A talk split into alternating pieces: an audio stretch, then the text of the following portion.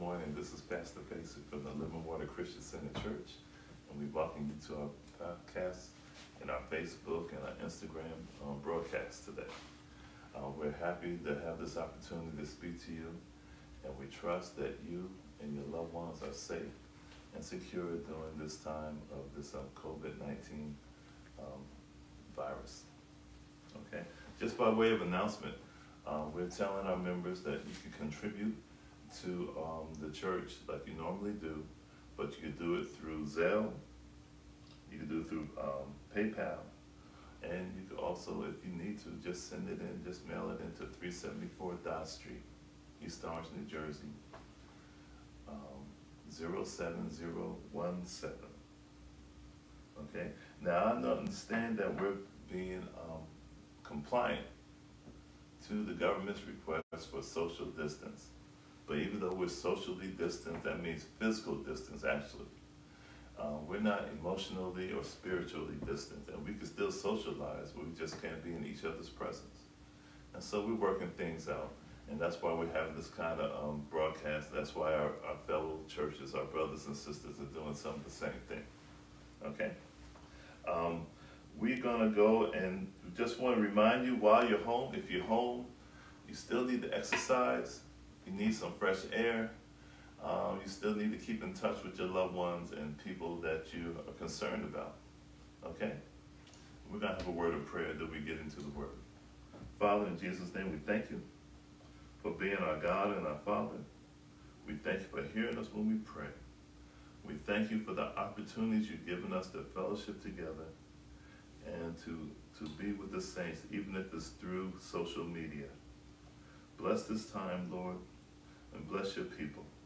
We expect healing and deliverance, and we, because we repent, and we, according to the word, we call upon your name, we repent, we turn away from our wicked ways, and we expect you to heal the land.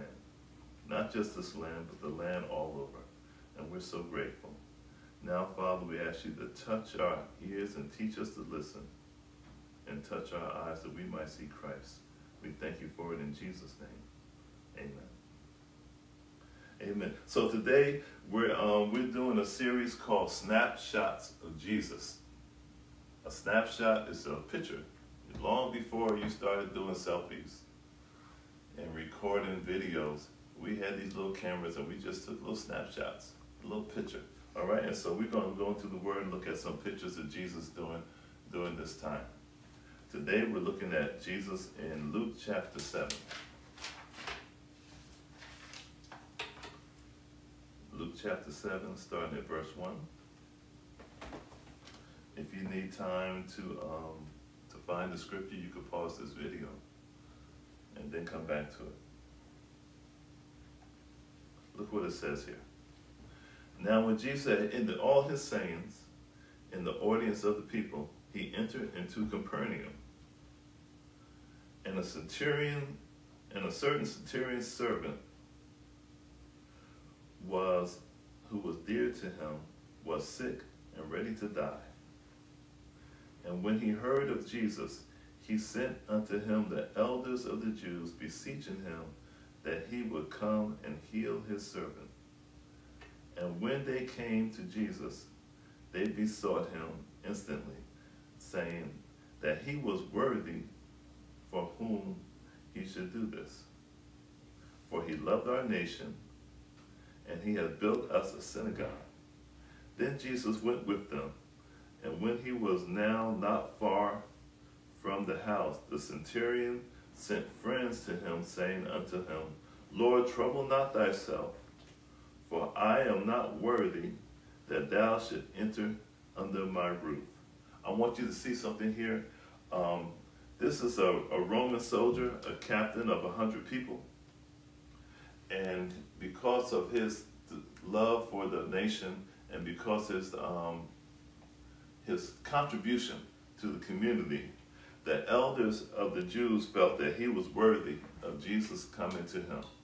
Now these are the same kind of elders that would criticize Jesus and um, and accuse him of different things. But now, because of this man is worthy in his in their eyes, they want Jesus to come to his house and heal his servant. it's wonderful to have um, an employer, a supervisor, a boss who thinks enough of you or enough of their um, employees and people that report to them that they see their um, healing and best and their best concerns. But look what it says here. But even though they said he was worthy, the man himself, the soldier himself, said, "I'm not worthy. I'm not worthy for you to come into my house." All right. So let's look what Jesus does. All right. Now Jesus responds to that. He says, um, well, let me read the rest of this to you. And Jesus, when it says Jesus went with them, and when he was now not far from the house, the centurion sent friends unto him, saying, Lord, trouble not thyself to come into my house. I'm not worthy you should come under my roof. Wherefore, neither thought I myself worthy to come to you. But say the word, and my servant shall be healed. For I also am a man under authority, having under me soldiers, and I say unto one, Go, and he goes, and to another, Come, and he comes, and to my servant, Do this, and he does it. When Jesus heard these things, he marveled at him, and turned him about, and said unto the people that followed him, I say unto you, I have not found so great faith, no, not in Israel. For they that were sent returned into the house and found the servant whole that had been sick. The thing that Jesus marveled at, he marvels at faith. So this man, even though he's a soldier, he represents the government of Rome, he says, I'm not worthy for you to come into my house, but I understand something. He understood authority, and he understood that Jesus had authority. He said, I have authority, I stand under authority, Everybody with authority has authority over them, even Jesus, because he reported to the Father. So he says, I'm a man under authority, and I say to my servants, I say to my soldiers, go and come, and they do what I tell them because I have this authority. And I understand that you have authority, and you have authority in the Spirit. And all you have to do is say the word, and my servant will be healed. And so that's the thing that Jesus marveled at because he, man, had enough faith to know that he didn't have to lay hands on him. He didn't have to come to his house. He didn't have to speak something over him. He didn't have to have a long prayer. All right? He didn't even have to anoint him or even touch him. All he had to do is speak the word, and the man would be healed. And what we see here is not, we don't even see what words Jesus spoke. It just says that the people went back to the house, and that servant was healed. And of course, Jesus marveled at this thing. We try to impress God so much with doing our work. You know, we impress Him, try to impress Him with our work and our talent, in our, our, our time, and things like that. And if you want to impress God, the thing that impresses God is faith. We have to believe God, and that's what impresses Him. All right? He's not impressed with your talent because He gave it to you. He's not impressed with your anointing because He gave that to you. He's not impressed with the things you do that are outside of faith. He's impressed with faith.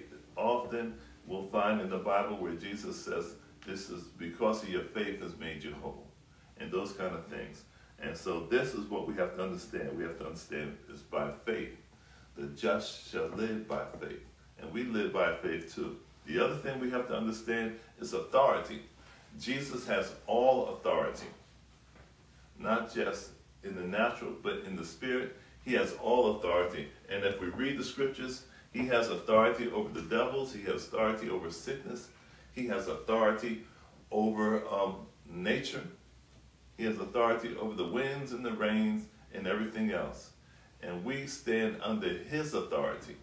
And so, what we have to understand as well is that when we go to the Lord, he can do the thing that we need him to do. He has authority over sickness, right? COVID 19, the flu, or cancer, any other sickness, Jesus has authority over these things, and He alone can do the healing. We, as believers and as Christians and as sons and daughters of the living God, we have to go before the Lord with our requests, with our prayers, and with our desires and speak to him about what we want. And trusting and understand that he can do these things all because of who he is. Let me read this again to you. It said, This man said to Jesus, He says, For I also am a man under authority, having under me soldiers. And I say unto one, Go, and he goes. I say unto another, Come, and he comes. And to my servant, Do this, and he does it. And Jesus, when Jesus heard these things, he marveled at him and turned him about, turned himself around, right? And said to the people that followed him, I say unto you, I have not found so great faith, not, no, not in Israel. People follow Jesus. They follow him for the miracles. They follow him for the loaves and the bread. They follow him to see the um, the different things he was going to do, and some followed him just to catch him doing something wrong, right? But this man was not a follower of Jesus, but he believed him. And by faith, his servant was healed. His, his faith was enough to heal his servant because he trusted God. And when Jesus spoke the word, whatever word he spoke is not listed here, whatever word he spoke was enough for that man to be healed. We understand that you have to go before the Lord and trust him. Trust him for whatever you need. If it's sickness, if it's some other situation in your life, whatever it is, we have to trust God. Amen. And when we trust him, he works for us. And just like he worked for this servant who wasn't even a member of the religious community, but Jesus worked for him. And for anyone, even if you're not a Christian right now, if you need to be a Christian, you become a Christian just through faith.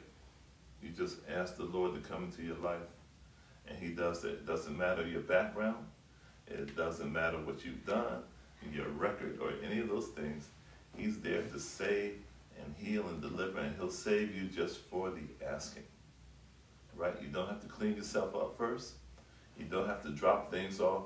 You come to Jesus as you are.